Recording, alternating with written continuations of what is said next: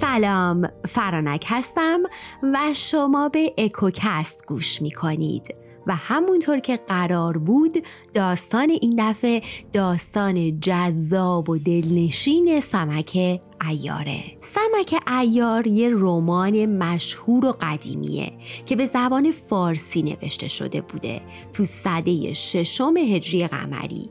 در واقع می شده زمان حدود زمان خارزم شاهیان. و این داستان به دست کسی به اسم فرامرز پسر خداداد گردآوری شده. و این فرامرز داستان رو از زبون راوی به اسم صدقه ابن ابو قاسم شنیده بوده. و در کل این داستان یه داستان آمیانه فارسیه که سینه به سینه نقل شده و صده ها مایه سرگرمی مردمان بوده و چون زندگی خود مردمان و از زبان خود مردمان ایرانه خیلی دلنشینه. اگه بخوام به طور کل راجع به داستانش بگم یه قهرمان داستان داریم پسر شاه حلب که دلباخته دختر فقفور شاه شاه چین میشه. و به جنگ پادشاه ماچین میره. و بعد یک سری رویدادها اتفاق میفته که اونها رو در قالب این داستان براتون تعریف می‌کنم. یه نکته بگم و بریم داستان رو شروع کنیم. من تو داستانه قبلی که تو اکوکست می‌گفتم خلاصه وار و سعی می‌کردم خودم روایت کنم به زبون خودم. اما راستش رو بخواین راجع به سمک ایار دلم نیومد این کارو بکنم. بس که متنش و البته متنش یه خورده سنگینه ولی من از روی متنی که دوباره نوشته شده و به زبون ساده تره براتون می‌خوام بخونم و بازم سعی می‌کنم ساده تر بگمش.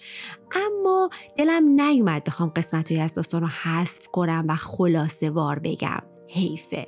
برای همین مطمئنا این داستان طولانی تر از داستانهای قبلی اکوکست خواهد شد ولی میارزه.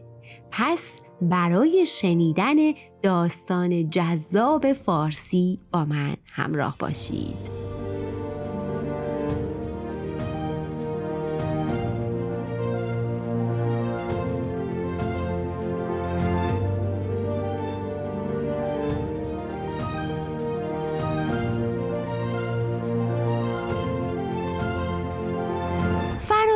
جمع کننده این کتاب میگه که تو 25 سالگی این نقل رو شنیده که 2370 سال قبل از ولادت رسول اکرم در شهر حلب پادشاهی با کمال و جوونبخت زندگی می کرد که رعیت فراوون و لشکری گوش به فرمان و گنجهای بسیار و بختی بیدار داشت. نام این پادشاه خوشبخت مرزبان شاه بود که تو همه زمینه ها کامل و بینظیر بود. مرزبانشاه وزیری داشت به اسم هامان که سالهای زیادی رو در خدمت پادشاه بود و در واقع تو این راه پیر شده بود. مرزبانشاه همه چیز به قایت داشت بجز فرزند که ازش بی بهره بود. شب و روز آرزوی فرزند می کرد و در هنگام عبادت خدا فرزند طلب می کرد خیرات و نزورات می‌داد تا شاید فرزندی بیاره که نامآور باشه و از اون به یادگار بمونه. در نهان و آشکار صدقه ها می‌داد و نیاز نیازمندان رو برآورده می‌کرد و از درویشان دلجویی می کرد. یک روز مرزبان شاه غمگین به تخت نشسته بود که هامان وزیر به خدمت اومد و وقتی شاه رو اندوهگین دید گفت ای شاه بزرگوار تمام جهان به کام توست. طالعی نیکو و فرمانی جاری و گنج بیشمار و رعیت بسیار داری. پس چرا اینقدر اندوهگینی در تمام گیتی دشمنی نداری که تو رو اندیشناک کنه. شاه گفت ای وزیر مهربون همه اینا که گفتی درست اما روزگار ما بدون فرزند نیکو نمیشه. وقتی عجل برسه چون فرزندی ندارم که جانشینم بشه بیگانه جام میشینه و نام من از روی گیتی محو میشه. هامان گفت آره درست میگی. هر کس که فرزند نداره با مرگش نامش از بین میره و دیگه کسی اونو به یاد نمیاره. جز اون که اون رو فرزندی باشه که نامش رو زنده نگه داره. اما با تمام اینا وقتی فرزند رو یزدان نمیده چاره ای نیست. و تو چاره ای نداری جز دعا و زاری به درگاه اون. مرزبان شاه گفت تمام اینا درسته. اما باید در طالعم بنگری و از حرکات و تاثیرات ستاره های آسمون بگی که آیا فرزندی بالاخره خواهم داشت تا دلم آروم بگیره یا نه. هامان وزیر گفت فرمان بردارم. پس رفت و استرلاب در دست گرفت و رو به آفتاب نشست. ساعت رو معلوم کرد و با علم و دانش خودش در هر 360 درجه آسمون نگاه کرد. تا سرانجام در طالع سوم فرزند مرزبان شاه رو دید و اونچه که می‌خواست از حرکت کواکب به دست آورد.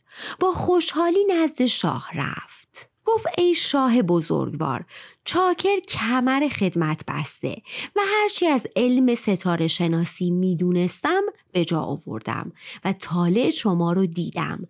از اوضاع کواکب در طالع پادشاه فرزندی در کمال آراستگی و کامرانی هویدا بود. اما نژادش از جانب مادری از این ولایت نیست بلکه نژادش از سرزمین عراقه. و همچنین ستاره ها گفتند که مادر طفل زنی بیوه است.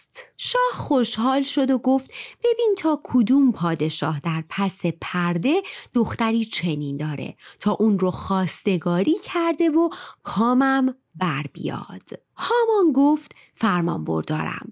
پس در اون کار کوشید تا اینکه ستارگان به اون گفتند که در عراق پادشاهی به نام سمارق زندگی می‌کنه که در پردش دختری گلنار نام مثل قرص ماه داره. گلنار شوهری کرده بود که درگذشته و از اون مرد پسری داره به نام فرخ روز چون این حال بر وزیر معلوم شد به خدمت پادشاه اومد و تمام احوال رو گفت. مرزبان شاه گفت ای وزیر برای شیربها و خواستگاری از دختر گنجی فراهم بیار. همون دم فرمان داد تا در گنج خونه رو گشودند. صد بدره زر که هر کدوم هزار دینار و ده گردنبند مروارید که هر کدوم هزار دانه و هر دانش یک مسقال وزن داشت و قیمت اون رو کسی جز خدا نمی‌دونست به همراه تاجی و صد تخت لباسهای رنگارنگ و پنجاه غلام فراهم آورد. اون وقت مردی از خیشان مرزبان شاه که نامش جمهور بود فراخونده شد و اون گنج ها رو به اون دادن و بهش گفتند که با این گنج ها به عراق و نزد سمارق شاه بره و دخترش رو خواستگاری کنه و بهش گفتن باید در این کار شتاب کنی. شاه به هامان امر کرد تا در باب خواستگاری گلنار به سمارخ شاه نامه بنویسه و هامان سر نامه رو با نام یزدان آغاز کرد و در ادامه نوشت از مرزبان شاه به سمارخ شاه پادشاه تمام سرزمین عراق. بدانید که از زمان پدران ما تا بدین روزگار در راه دانش احتمام کردیم. آگاه شدیم که سمارق شاه در پس پرده دختری دارد. ما را به وسال او رقبت آمد. باشد تا خداوند از او فرزندی عنایت کند. چرا که من از داشتن فرزند بی بهره و این فرزند بعد از ما نامآور می شود می‌دانم که شاه به خواسته ما پاسخ مثبت می دهد. همچنین می‌دانم که آن دختر پسری نیکو دارد. از این بابت فکرت را مشغول نکرده و او را از مادر جدا نکن و نزد ما بفرست و بدان که ما او را عزیز می‌داریم. پس در این باب کوتاهی نکن جمهور از جانب ما به خدمتت آمده. هرچه مورد رضایت او باشد مقبول ماست و هرچه او کند گویی ما کرده ایم. همچنین به عنوان تحفه چیزهایی را به بارگاهت فرستادیم و می‌خواهیم به کرم خود ما را معذور داری. و سلام. هامان نامه رو برای شاه خوند. شاه هامان رو بسیار ستود و مهر بر نامه زد و اون رو به جمهور سپردند.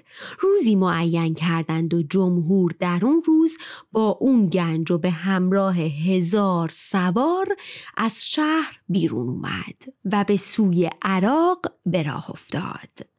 وقتی نزدیک عراق رسید به سمارخ شاه خبر دادند که فرستاده ای از طرف حلب میاد.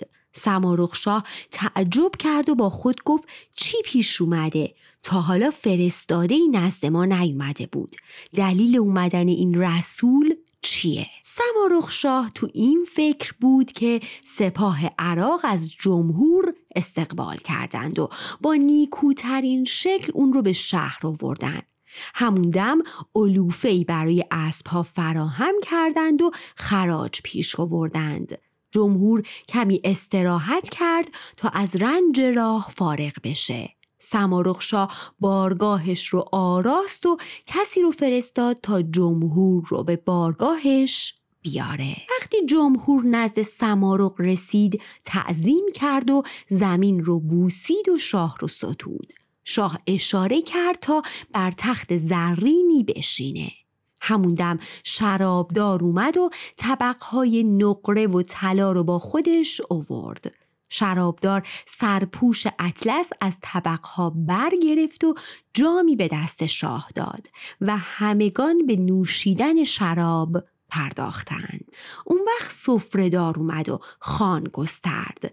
بعد از اینها جمهور برخواست و گفت ای شاه بزرگوار قبل از اینکه سرمون از باده گرم بشه اون چه مرزبان شاه برات فرستاده عرضه می کنم سمارخ گفت خب بگو.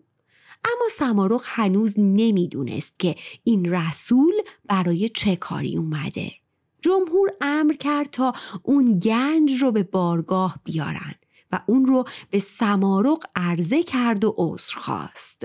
اون وقت نامه مرزبان شاه رو بیرون آورد و بر اون بوسه داد و کنار تخت گذاشت.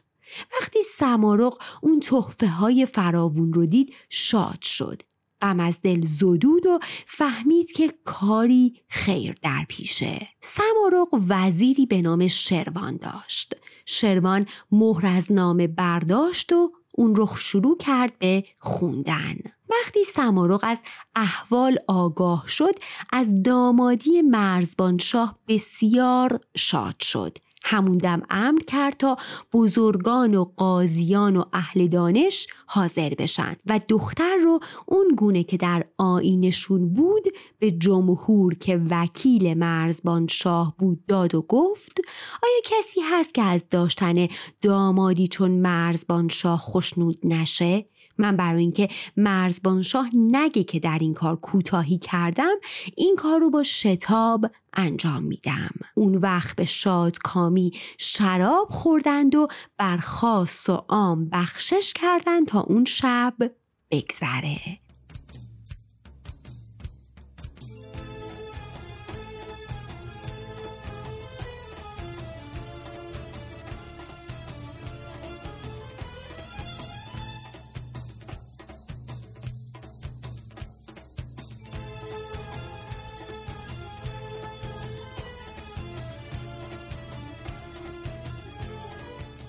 روز بعد سمارخ شاه برای جمهور اونقدر ثروت فراهم آورد که در وهم هیچ آدم عاقلی نمی گنجه.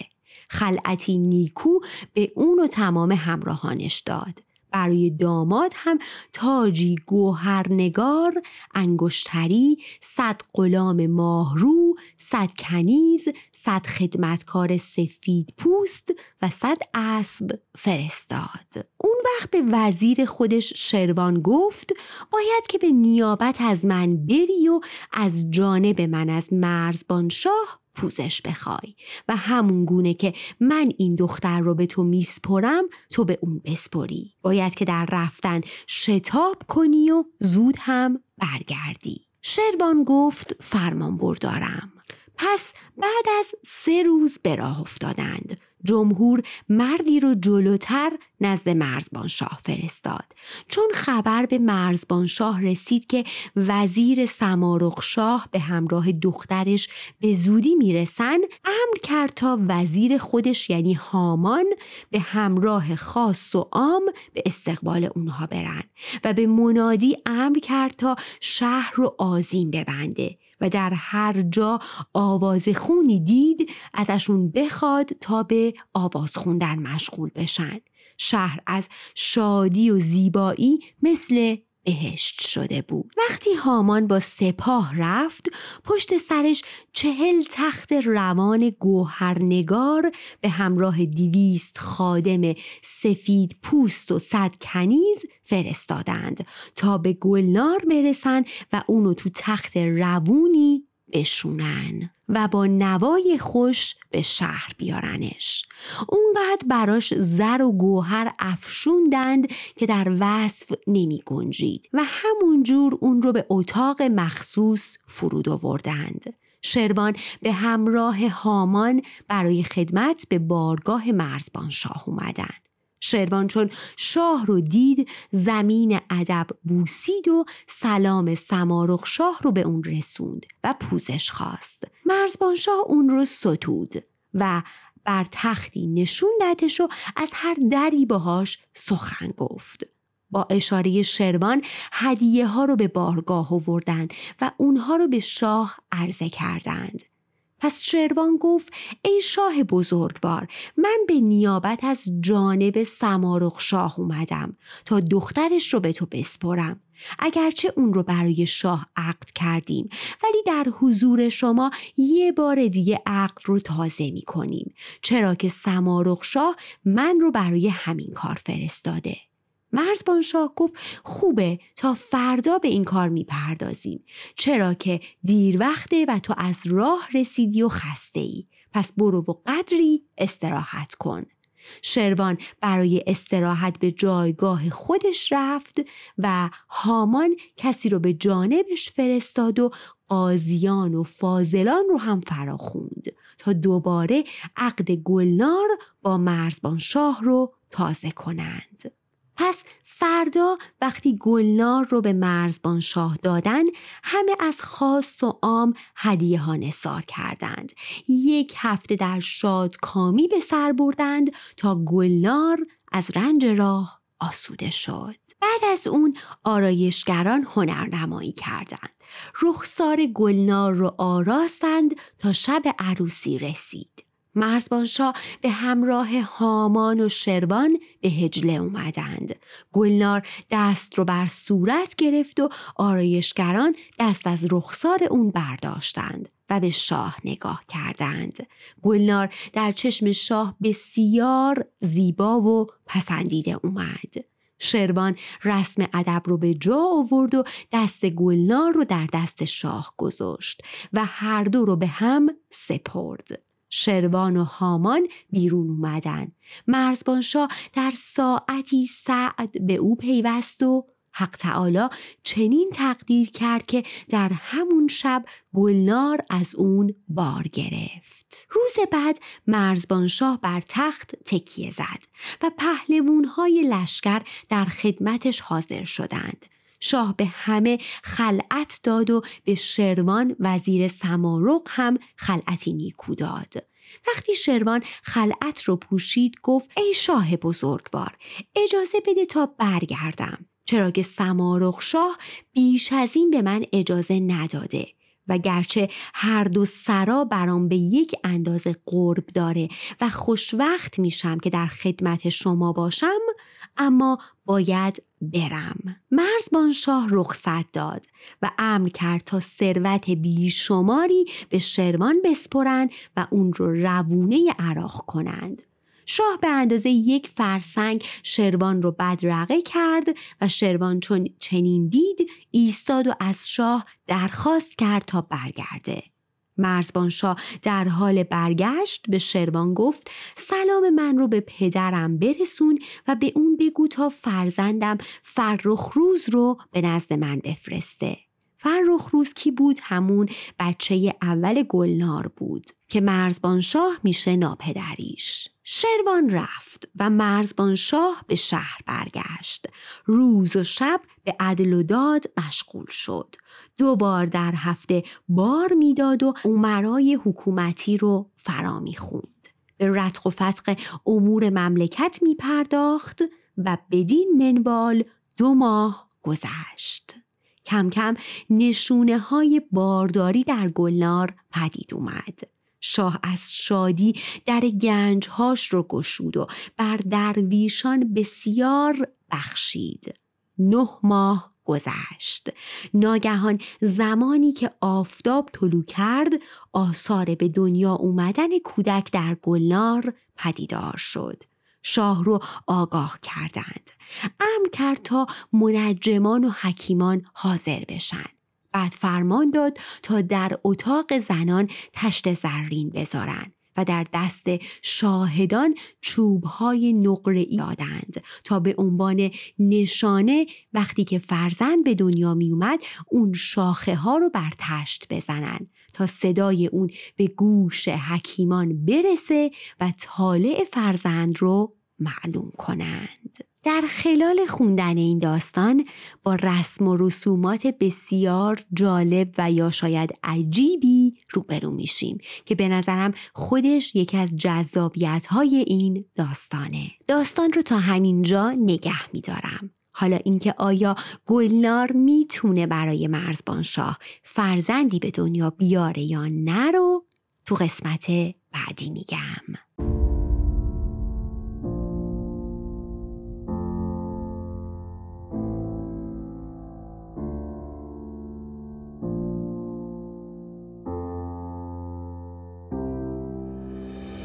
ممنونم که من رو همراهی می کنید و از حمایتاتون من رو بی نصیب نمی‌ذارید. بسیار منو خوشحال می کنید با کامنتاتون لایکاتون چیزای قشنگی که برام می نویسید و سعی می‌کنم سمک ایار رو تونتر اپیزوداش رو منتشر کنم که داستان از دست نره. و اینکه درست اپیزوداش کوتاهه اما سعی می‌کنم که در انتشار تعداد اپیزودها سرعت عمل به خرج بدم. پس تا قسمت دوم داستان جذاب سمک ایار خدا نگهدار.